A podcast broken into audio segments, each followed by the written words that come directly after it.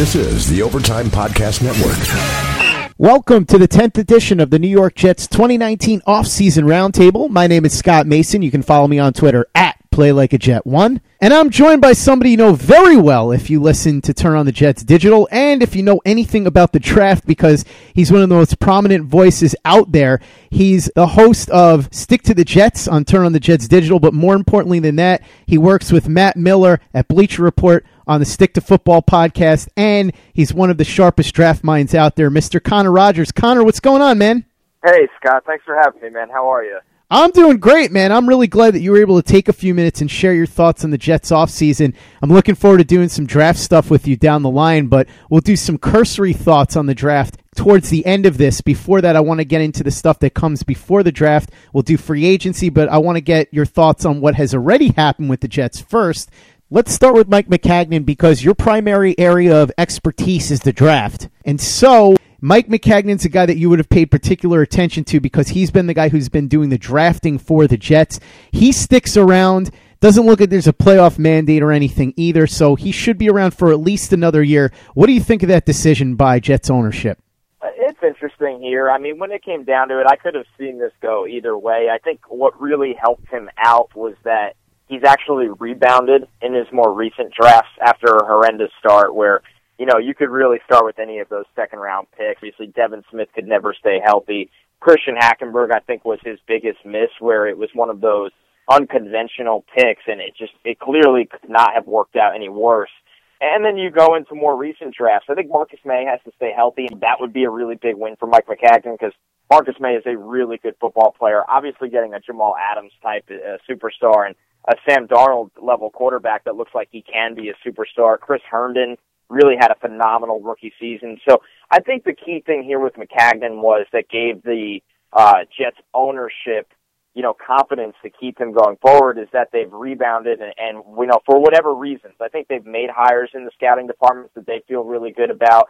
Uh, the Brian Heimerdinger to VP of player personnel it should not be overlooked. I think that's something where, you know, hopefully how they're managing this scouting department, they are seeing better returns now. And and just from a outsider's perspective, I guess we have all seen those returns. So I, I get it. I think when you tear things down every single year, it, it just doesn't work because you're not just rehiring. You know, you're not looking for a new general manager or a new head coach all the time. You're building out an entire you know infrastructure of a scouting department, and this is something that they feel comfortable with going forward. And obviously that was that was why Mike Maccagnan was also a big part of this coaching search. Speaking of the coaching search, Adam Gase has been a bit of a divisive character. Some people really on board with him being hired, some people very negative on it. Where do you fall on this? I, I'm kind of right in the middle because this is why it's difficult for me, Scott. And I'm trying to explain this to people. It, well before the hire, about a week before the hire was made, I said Adam Gase would be a really tough sell for the fan base. That doesn't mean he's a bad hire. It means that it's a tough sell. A guy coming from a Miami Dolphins team where there's no way around it. He, he, he failed in Miami, and for a lot of reasons, some on him, some not on him, and the fact that I, this was a you know there was some good coaches on their interview list. I, I could see why people liked Matt Rhule. I do understand though the concerns from the Jets with Matt Rhule that he just could not build the offensive staff that was required to be working with Sam Darnold. And there's no way around it. Matt Rhule might be a very good NFL coach in the future. I don't know if this was the time right now to go get a guy like that. My favorite candidate and me and somebody me and you both really liked and talked about was Todd Monken mm-hmm. because he erases any concerns of Darnold. He would have gotten a lot out of Sam Darnold and I think he was a you know had more energy than people gave him credit for. I think he would have been really good in the locker room with the team. He, he's beloved by his players. So and somebody that had head coaching experience at the college level. So he would have been a really interesting hire. That was my favorite option. But getting to the point here of Gase, just because they didn't make those hires doesn't necessarily mean Gase is a bad hire. I think that's foolish. I think the biggest thing with Gase is it's not his knowledge. This is a brilliant offensive mind that really couldn't run a lot of his playbook because of his quarterback situations at Miami. When I say situations, I mean whether it was Ryan Tannehill, whether it was the end of Jay Cutler's career, Brock Osweiler. I mean, the list goes on of just really bad options. And it, when it comes down to it, that limits what you could do as an offensive mind. So I think Adam Gase is going to get a lot out of Sam Darnold, and that's why I won't hate on this hire because that's why it was made, and I understand that. The most important thing for him is one, learning from his mistakes in Miami, and that's whoever he did butt heads with, whether it was the owner, whether it was certain players, because I could tell you it, it wasn't the entire locker room like a lot of people have claimed. That's just flat out not true. There are a lot of people there that will go to bat still for Adam Gase. But the second thing being, who is there with him as his staff? And I think we've seen good early returns from that. I think Gregg Williams is a really good hire for the defense. He's going to go be, I guess you can call him the Wade Phillips, where he will be the head coach of the defense. And that's important for these young players, whether it is Jamal Adams, Marcus Maye. We'll see what happens with Leonard Williams and Darron Lee if they're here for the long term plan or if they turn into trade pieces. I'm very interested in that whole storyline and whoever they draft in this upcoming draft and sign in free agency. You know, that's going to be the biggest thing. Adam Gase needs to get the most out of his staff, and a lot of those decisions start and end with him. While sports can bring us so much joy, it can also bring us a lot of unwanted stress, and that stress can make it difficult to concentrate, relax, and get decent sleep. Sunday Scaries was launched in 2017 by two best friends and business partners, Bo Schmidt and Mike Sill. They operated a full service bar with 50 employees and were always exhausted. They tried all kinds of products, but they didn't work. Then they started experimenting with CBD. They loved the effects and regained control of their days and nights, but they wanted better CBD products. So what they did for themselves was specially formulate CBD gummies with vitamins D3 and B12 that were super consumable, easy to take on the go, and effective. Long story short, their specially formulated CBD products and vitamins helped relieve the overwhelming angst they felt on a daily basis. So in July 2017, they named the company Sunday Scaries and began sharing their products with friends and launched their online store at sundayscaries.com. With tens of thousands of customers, monthly subscribers, and a 100% money back guarantee, Sunday Scaries has always been on a mission to transform a worrisome nation into a chill one. And right now, we have a bonus for you. Get 25% off all products at sundayscaries.com when you use the code OVERTIME. Again, 25% off all products at sundayscaries.com when you use the code OVERTIME. This is the Overtime Podcast Network. I'm with you on Todd Monken. He was my number one choice. I thought he would have been awesome, and he checked all my boxes. I think he doesn't get enough respect for what he did at Southern Miss either, as you alluded to when he was a college head coach there. He goes to the Browns. I think he's going to do well there, and he will probably be a head coach next year. As a Jets fan in my head, I keep thinking that he's going to go somewhere, be the next great head coach, and then Jets fans are going to be tortured by it for years. But hopefully the decision works out well. And like you said, Adam Gase, who is a respected offensive mind for a reason, comes in here, takes Sam Darnold to the next level, and the Jets end up looking smart for making the move, even though some people push back against it. But if he's going to look smart, and if he's going to succeed, he's going to need better players because, as you said, he needs a quarterback to succeed. Sam Darnold looks like he can be that guy, but he needs guys around Darnold that can help Darnold elevate to that next level. So, before we get to Le'Veon Bell, who's an obvious discussion point, let's talk about the rest of free agency. Who do you think the Jets should target? Oh God, we could be here all day. But just to give you some, yeah, I mean, although I say that, and you look at it, this list could dwindle really quickly because of the franchise tag and internal extensions. But some of my favorite players in this free agency class, just based off of talent outside of Le'Veon Bell, really starts with Grady Jarrett. I think when you look at Grady Jarrett, he is a get uphill and attack interior pass rusher that can really disrupt a quarterback and an entire offense. And I think the more players you have that can do that, especially a Jets team that really struggles to generate a consistent pass rush, it, you go get them. So Grady Jarrett would be a guy that I, I would probably be all in on. And of course, the edge pass rush class is fascinating because there are so many names that uh, we don't know who's going to be there, but let's just run through them. Jadeveon Clowney, Demarcus Lawrence. Demarcus Lawrence, I would give Khalil Mack type money. I'm 100% serious when I say that. And that's why I think Dallas will never let him get out on the open market because I think they are smart enough there, especially somebody like Will McClay who runs their personnel. He knows what he has in Demarcus Lawrence. So, uh, Frank Clark in Seattle, this is one of the more interesting ones to me because this guy is a top 10 pass rusher in the league. There is no way around it. Double digit sacks this year. He's been absolutely fantastic for Seattle. But you go back to his time at Michigan and he does have you know, assault or domestic violence, uh, uh, you know, a record there, or at least reported incidents and all of that. And we've seen in the Mike Maccagnan era the Jets completely stay away or keep these players off their board entirely. So, will there be any kind of change in philosophy there? It, it's fair to remain very skeptical of that. Now, I know people around Frank Clark, and, and they say he has made the most of this second chance after what was a horrible incident and has really turned everything around. And, you know, that's to be seen for the future uh, to lay out, but he's a really interesting free agent name. There's no way around it. Uh, one guy in the division, Trey Flowers, I mean, just phenomenal. Whether it was the postseason or the regular season, New England should not let this guy go, but they let everybody get away and they just keep winning Super Bowls. So Anthony Barr from the Vikings, he's somebody that I would be interested in as a pass rusher. I don't think he's been great as an off-ball linebacker, but speaking of off-ball linebackers, I told you earlier, Darron Lee here, is he a trade piece or not? If he becomes one, it, I look at Kwon Alexander, somebody everyone has completely forgotten about in Tampa Bay. They're kind of limited on what they could do in free agency because they have about $12 million, I think, in cap space. They could probably clear more, but they have to sign their left tackle and Donovan Smith long term. They have some other contracts to figure out.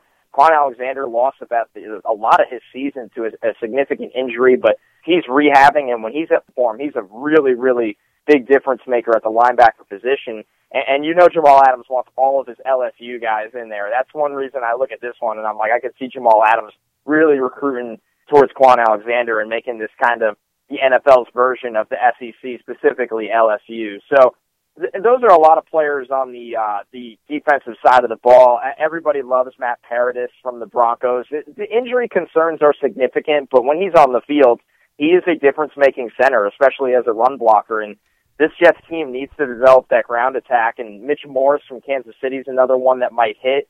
So when you look at these players, they're they're all needs for the Jets. There's no way around it. The only one you could argue might not be is Grady Jarrett, but when you have this much cap space, you go spend it on the best talent available. Flowers is an interesting name because A, you'd be taking him away from a division rival, and B, he's very well rounded, so he's good at everything, even if he's not great at any one particular thing. And I think he would be a really nice fit next to Leonard Williams on this Gregg Williams defense. Another guy that I think could be interesting, and you brought him up, was Anthony Barr. And you said exactly what I said on the Turn on the Jets podcast with Joe Caporoso recently. Anthony Barr, people don't remember this, but I'm sure you do, Connor, because you cover college and the draft and all that. He only spent one season at outside linebacker at UCLA. Before that, he was a running back. He's a great athlete. Yeah. He's a track star. And he's a guy that's not been used as a pass rusher. We expected that that's how he would be used in the pros, but he hasn't really been deployed that way. So maybe Gregg Williams sees him and says, I'm going to remake this guy. He's only 26 years old. He's got this elite athleticism, and I'm going to turn him into that pass rusher that people thought he could be coming out of UCLA. Uh, yeah, and I think one thing to note there is too when you look at Barr, he's playing in a defense that has Everson Griffen and Danielle Hunter. So I know Griffen was off the field a little bit this year, but when it comes down to it, they had guys that they felt were premier pass rush players, and they felt they could utilize Barr in a different way because, like you said, Scott, the type of athlete he is. So maybe the Jets view him differently, or the free agent market views him differently, and they give him a chance to get back to being a pass rush, pin your ears back, and go kind of guy. And and then, of course, another thing we could talk about all day, I'm fascinated by, is the cuts market. I know everybody looks at the free agency market and goes, this is a terrible, terrible market, especially after franchise tags. But maybe some veteran names do get on the market that could be, you know, patches, I like to say, when it comes down to filling holes. Guys that are at the end of their careers, but might be able to come in and help out for a year or two. What do you think about the draft? Because there's been a lot of debate, and I heard you talk about this with Joe Caporoso fairly recently, where you said you really like Clelin Ferrell as a possible pick at number three if the Jets stay there. I'm going to defer to your knowledge on this because this is what you do all year round, and I'm just somebody who watches these games. And I've talked to people, I've kind of gotten a consensus, and I've relied on what I've seen myself. But it seems to me that the two elite players in this draft are Bosa and Quinnen Williams. And so if both of them are off the board, the Jets are going to be picking between a bunch of guys, between five and ten of them, that all seem to be graded out around the same. Do you think that that's a fair assessment? And if Quinnen Williams and Bosa are off the board, would you go with Ferrell if they can't trade down? Man, I, it makes a really tough situation. Now, what you said is if that's how the board falls, I think you're in elite trade down territory because somebody's got to come up and get Dwayne Haskins unless people are absolutely crazy and want to come up and get Drew Lock instead. And we haven't even talked about Kyler Murray potentially being a huge part of how this draft board falls. So, but let's just go back to what you said and let's pretend Nick Bosa and Quinnen Williams are gone, one and two, however they fall, and the Jets somehow can't trade down, which I think should be priority number one no matter what it becomes fascinating because every single mock draft you read will have Josh Allen from Kentucky to the Jets. And I understand it. There's a lot to like. He's a really impressive athlete. He moves well in space. I've even seen him cover very well. He gets off the snap. He he can turn the corner at times and really work that outside speed rush. Now, I don't really think he has a pass rush plan right now. This is somebody that did play eh, throughout his senior year of college ball, so he's had time to really refine that part of his game. I think his hands are just okay. I'm not really over overly impressed with his ability to gain leverage and get inside or always get off blocks. I think that also shows up against the outside run, his ability to contain. Now, this is not me just absolutely piling on Josh Allen, who more than likely will be a top 15, top 20 prospect on my board. I just think three has become an assumption of him when it shouldn't. And I look at someone like Clelin Ferrell, who would absolutely thrive in a 4-3. He has a championship pedigree. He's won two titles at Clemson now as a three-year starter. Somebody that's been productive every year. Is he going to be this 12 to 15 sack guy in the NFL? Absolutely not. That's not who he is. But is he going to shut down the run and probably be an 8 to 10 sack guy and generate pressures and absolutely work with you know his hands to drive offensive tackles back? I've seen him swim, rip, whatever. He's made. He has a lot of different moves in his arsenal and he's still an underclassman. It's absolutely insane when you think about that. So I, I look at Ferrell, and I think it's one of those things where I love the player's attitude and I love the floor. And, and I, th- I will be the first to admit Josh Allen has the bigger spectrum. He has the higher ceiling, but he also has the lower floor. When you look at Clelin Ferrell, his floor is pretty high, where you're getting a pretty productive player, a pretty effective player. And it's one of those scenarios where if you go get one of those guys I talked about in free agency, and Ferrell is your number two, that's a really, really good defensive line that can get after it. But getting away from there, I know there's other names that people want to talk about. Jonah Williams from Alabama, another guy that I think is a pretty safe pick because if he fails at tackle, like people are assuming he might at the next level, I think he'd actually be a pretty solid tackle. He'll be a really, really good interior player. And then, you know, there's, there's just so many names that are thrown into this spot now, whether I've seen Greedy Williams and Devin White mentioned. I think that's a little early for them. I'm although I do love Devin White. Jawaan Taylor from Florida is a tackle, but he's strictly a right tackle. He, he cannot be in play at three. So it's such an interesting spot for the Jets because you're sitting there and you're going, God, they have to get out of this pick. And if they simply cannot, I would have to sit there. I could even make an argument for Ed Oliver. And I know people are just disgusted at the talk of interior defensive line again in this draft, but Oliver is just a totally different guy. You talk, we talked about Grady Jarrett earlier in this, an undersized get upfield, you know, upfield kind of guy. And you see the difference maker Aaron Donald is another undersized, get upfield kind of guy, and one of the greatest defensive players of all time. Ed Oliver has the athleticism and the raw ability to turn into that kind of impact player. Not necessarily Donald, but a really, really good one at the next level. Hey guys, this is Greg Peterson, host of the podcast Hoopin' with Hoops. Despite the fact that college basketball is in the off season, it's never too early to get a jump start on taking a look at these teams because there is now 357 of them for the upcoming 2020-2021 college basketball season. I'm going to give you guys a deep dive on every last one of them, keep up with all the transfers in college basketball, and so much more. You are able to subscribe to Hoopin' with Hoops on Apple Podcasts, Google Play, Spotify, Stitcher, Tune in, or wherever you get your podcasts. This is the Overtime Podcast Network. Connor, there's obviously been a lot of mixed reports over the last couple of days about whether or not the Jets are going to be playing a base 4 3 or a base 3 4. I think if the Jets use a base 4 3, it's going to make it very difficult to justify drafting Allen at number three. I think there'll be multiple, just to be clear. I really do think this will be a multiple defense. I think it's one of those things where Gregg Williams just wants guys that are ready to play football. He wants guys that are dogs, alphas, come in, play. I'll make it work. But I think you're if they want to do the base four three, and then Josh Allen plays what he's going to play linebacker, which he's done before, but it just creates a very difficult scenario in this spot. Yeah, no question about it. And I think that that's why, you know, along the lines of what you said with Gregg Williams and trying to get the best players and just figure out the best ways to use him, I think Quinnen Williams would be a very interesting pick at number three if they can't get an attractive trade down offer and if he's still on the board. Assuming Bosa goes number one and Quinn Williams is still on the board at number three. I know a lot of people hate the idea of drafting an interior defensive lineman, like you said. Joe Caporoso has gone on and on about that. I don't agree. I just think that Quinnen Williams is too good to not take him. And just because the Jets in the past have drafted a lot of interior defensive linemen doesn't mean anything If they stick with a 3 4, I think he can anchor the line. And if they switch to a 4 3, you need that extra defensive lineman. And I think he can really help Leonard Williams blossom. So for me, Quinnen Williams is too good not to take him there unless you get a solid or better offer to trade down. Am I crazy?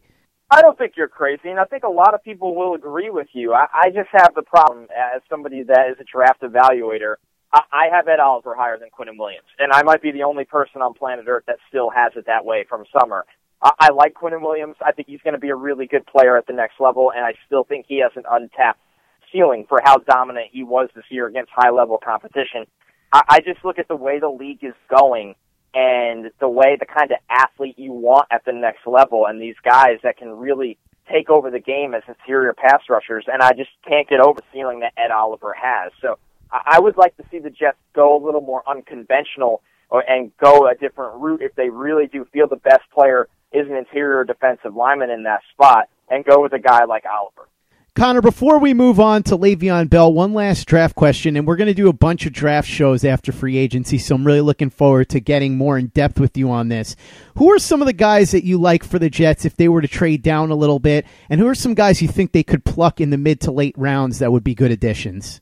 Yeah, it's interesting because it's like, where do you go? If you go only to 10 where the Broncos pick, you're in the sweet spot because you could probably get Clelin Ferrell or Jonah Williams anyway. Guys I was just talking about at three, and it's like, all right, we'll rock and roll with that. But if you go further, say Washington at 15 or even beyond that, it gets really interesting because then you do get into the territory of maybe a Yodny Cajuste from West Virginia, somebody that could be a very, very good guard and also play tackle long term. I still really like Noah Fant out of Iowa, the tight end that's an absolute mismatch weapon. He's not just your classic tight end. If you have him in Herndon, eh, I mean, in a two tight end set, that's absolutely beautiful because the guy, those guys can stretch the seam. They both are really nasty blockers, even though they're not your typically gigantic tight ends that play in line all the time. So, and I think Adam Gase would flourish with those kind of players. I love Byron Murphy, the corner out of Washington. I'm curious to see what Gregg asks out of his corners. If he wants his guys to play in man coverage but off man, Byron Murphy can do that. I mean, he's got the hips.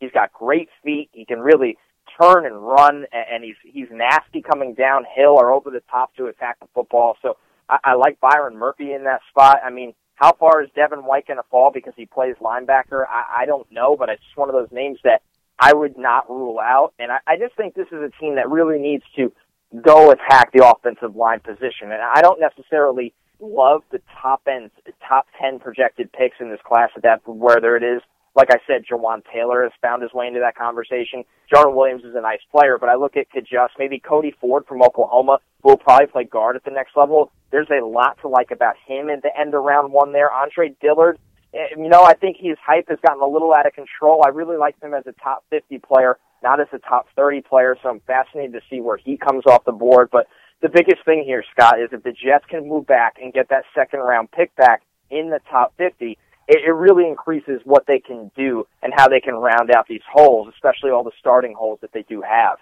Looking forward to really delving into this stuff with you on some future draft shows because just hearing you talk about that stuff was really getting me excited for the NFL draft. But before the draft comes up, free agency does. And so let's talk about arguably the biggest prize in free agency, and that's Le'Veon Bell. We expect the Jets to have a good deal of interest.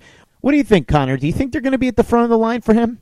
Yes. I mean, they'd be foolish to not, it, not be interested. And here's my explanation for Le'Veon Bell. It, it's really interesting because normally, as one of my draft philosophies is you, you don't pay running backs. You just simply don't do it. Now, when the Rams paid Todd Gurley, I understood the situation. We'll see what the Cowboys do long term with Ezekiel Elliott. That's going to be really interesting. It, when it comes down to it, you rarely pay running backs top tier money. Now, and Le'Veon Bell has a lot of mileage on him. Thank God he just took a season off. That makes it a little easier to stomach. But the Jets are actually in a very unique situation. Number one, Le'Veon has kind of played his market wrong. I, don't think he's going to get that fourteen, fifteen million dollars per year for over three to four guaranteed years that he expected. I think this will look more like a twelve and a half million dollar kind of per year deal, and the guarantees will be maybe in the first two and a half years. They're not going to go that far down the road. Now, getting back to why this situation is unique for the Jets, yes, of course, with Le'Veon, there are long-term injury concerns, there are long-term breaking down concerns, and there has even been attitude concerns at times after a payday. But Sam Darnold needs an elite pass-catching kind of running back. Le'Veon Bell is that. He's an 80 catches per year kind of guy. Adam Gase would love that. And, and when you look at it, the Jets have over a hundred million dollars in cap space where who are they paying in these next two years, Scott? I mean, who are they paying in these next two years? I don't it's at the point where by the time Le'Veon's guaranteed money is up, it will not matter. It will not be one of the situations where you ever look back and say, well, if the Jets didn't pay Le'Veon, we wouldn't have lost that player. It's impossible to have that situation come up. So this is something where you would call it, oh, it's a risky signing because we've seen the failure rate of running backs at this stage be so high. But there's actually really no risk because of the Jets' interesting financial situation. Yeah, I'm 100% with you. And like you said, the receiving ability is a big part of this equation because maybe I'm crazy here, but to me, Le'Veon Bell is probably the best combination back. And I don't mean necessarily best running back. I mean, if you put everything together in terms of blocking, receiving, and rushing, probably the best overall package since Marshall Faulk. I was going to say Marshall Faulk. I mean, I know they're very different players style wise, but when you talk about the ability to be used in the run and pass game. And we saw it this year with Saquon Barkley on the New York Giants. The Giants were not a good football team this year, but Saquon is that kind of player. The Jets need to get their rookie quarterback that kind of player. I think it's nice to have Elijah McGuire as a you know in a reserve role.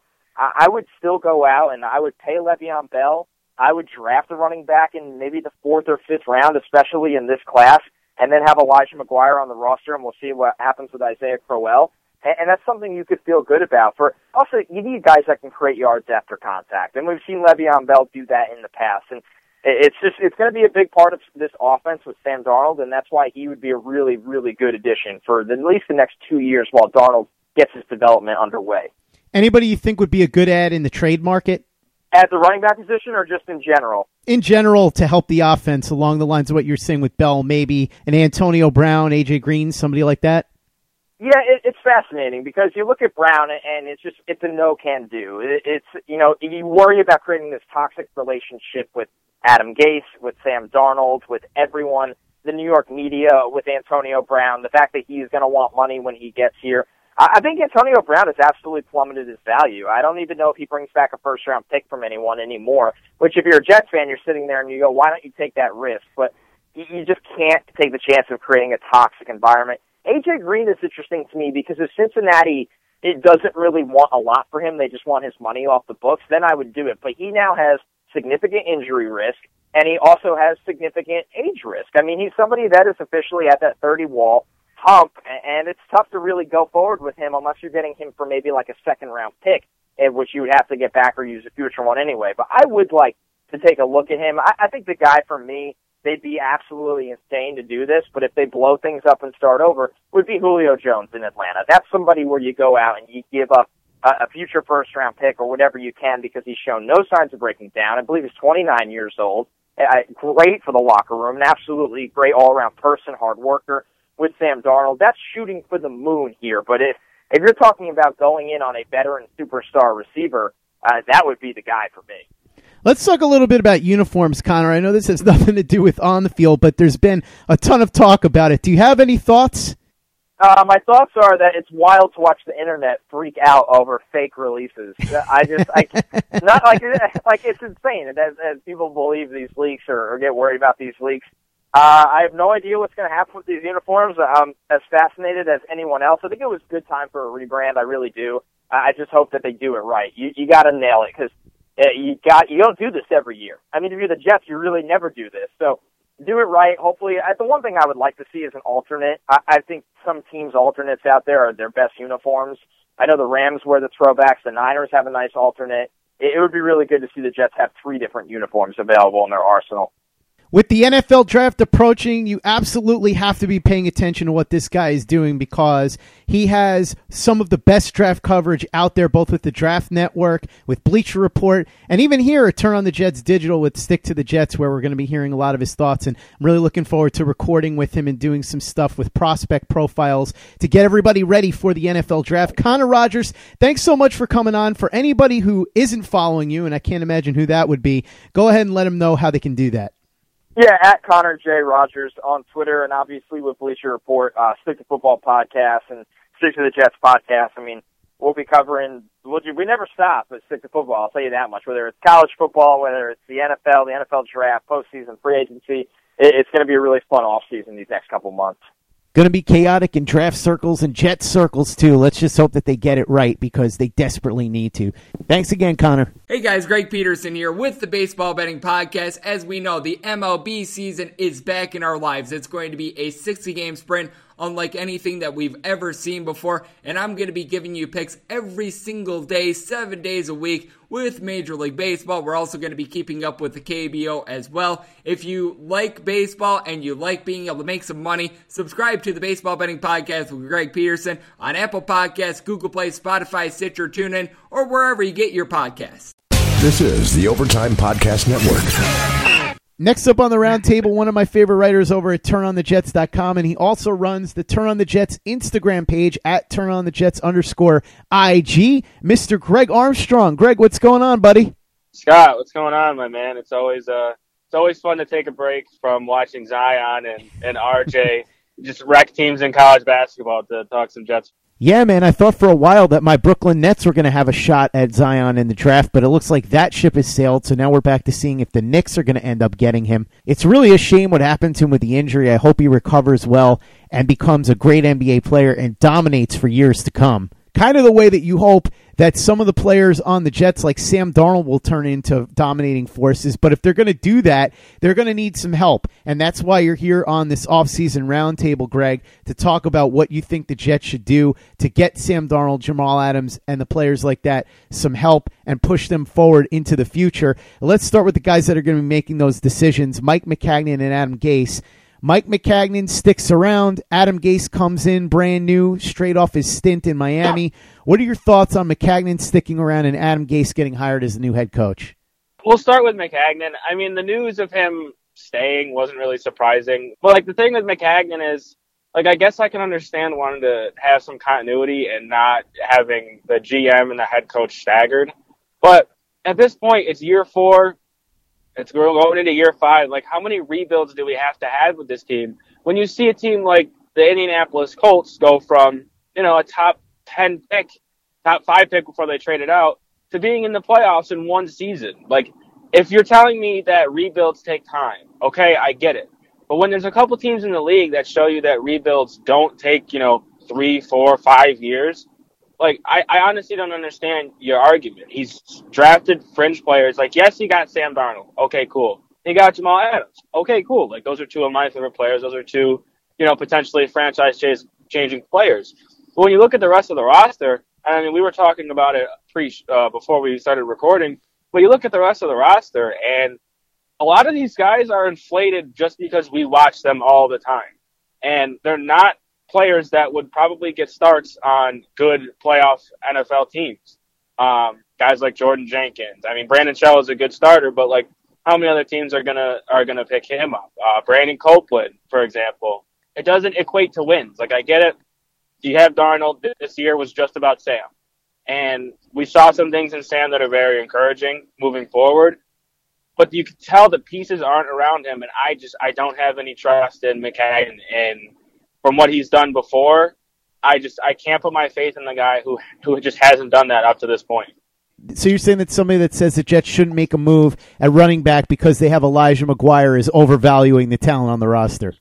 oh, buddy. Oh, buddy. Yeah, I mean, like the only reason that McGuire and, and guys like Trenton Cannon are, are getting in, you know, DeAndre or Deontay Burnett are getting these starts and these reps for this team is because of the lack of depth, and that falls on the GM. I mean, you can see McGuire, you know, oh, it's cool. McGuire makes some flash plays. Elijah McGuire is the third string running back and is barely seeing any time on a lot of NFL rosters. And the Trent Cannon might not even make some of these NFL rosters. So it, it, when you look at it in a vacuum, yeah, it's cool. These young guys are getting reps and you can see that, uh, you know, maybe they could be contributors on this team. But when you look at it in the grand scheme of things, a lot of these guys are like we were talking about, just another guy. Now, Maccagnan has, you know, it looks like he's hit on Herndon. I think Herndon's going to be a, a really good tight end, a tight end one for this team, uh, barring any suspension that he gets from the league for his incidents.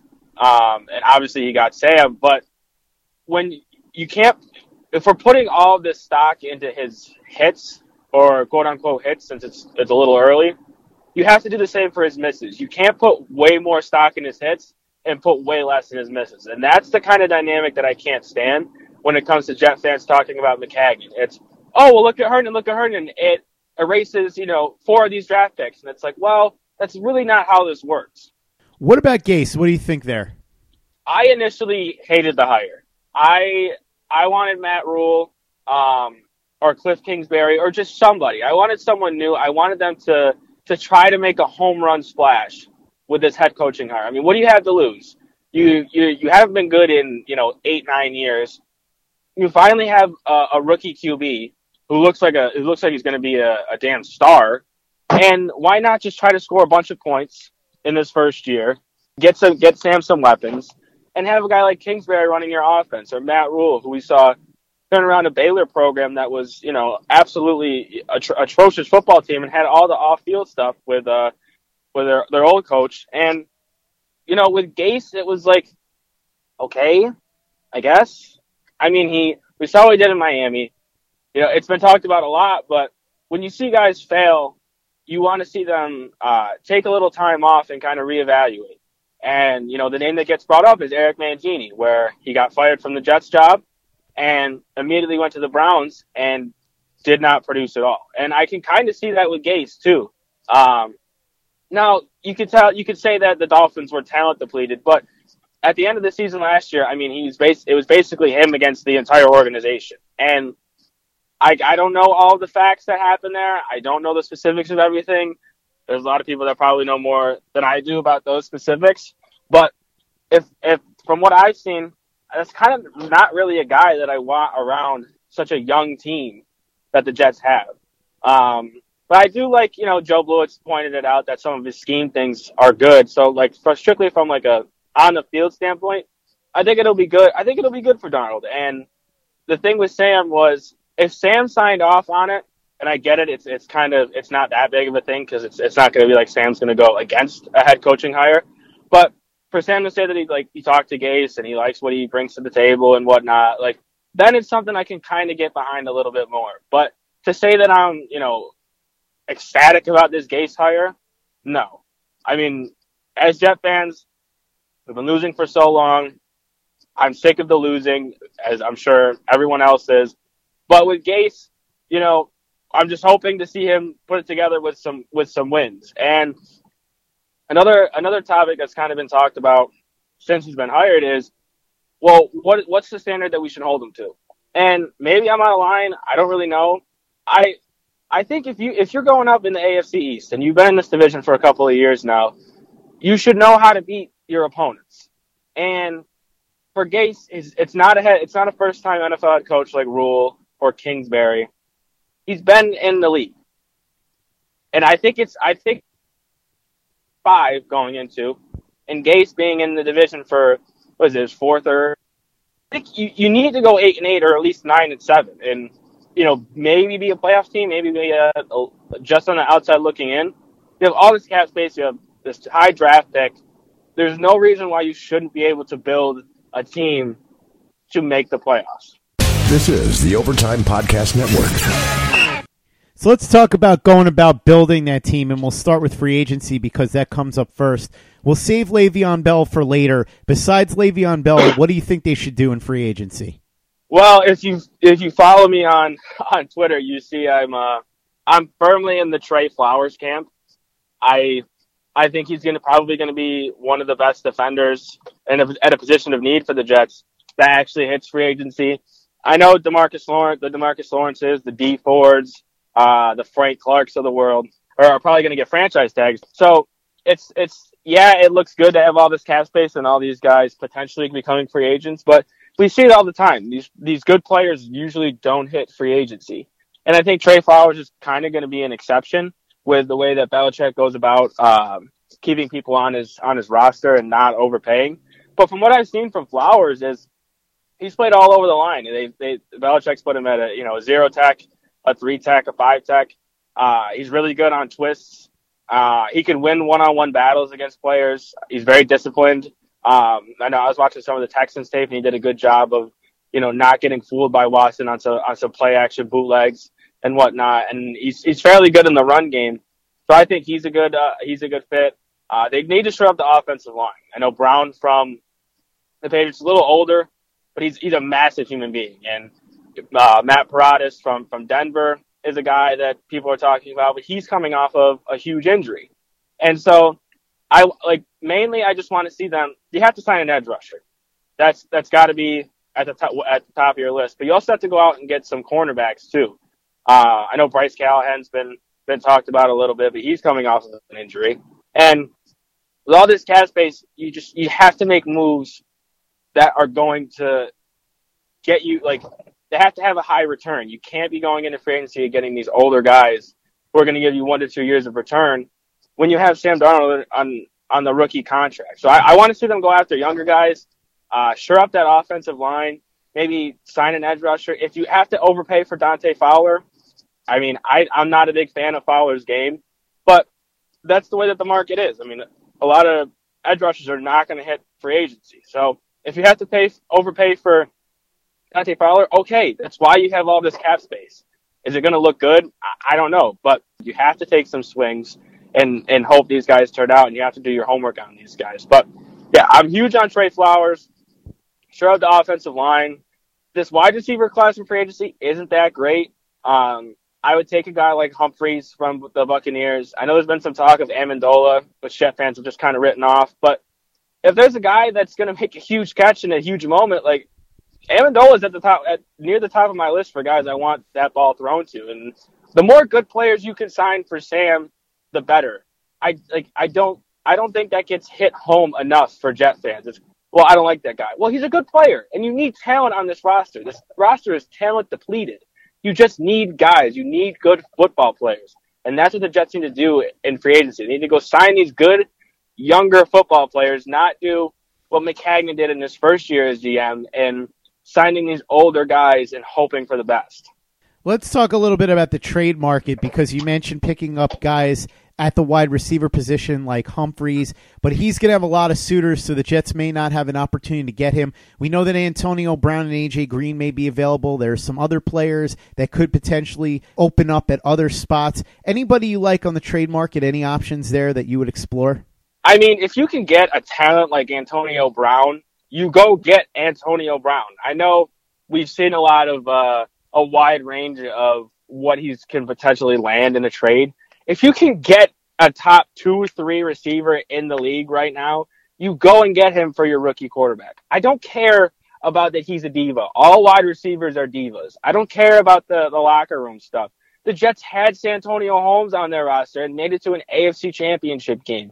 Like, you figure all that stuff out later. If this culture, quote unquote, this culture change that you've been bragging about is legit, then having a guy like Antonio Brown won't disrupt the locker room as as much as Jet fans think they will. And AJ Green, I don't know. I don't. I haven't seen anything that that leads to leads me to believe that his trade market is is heating up.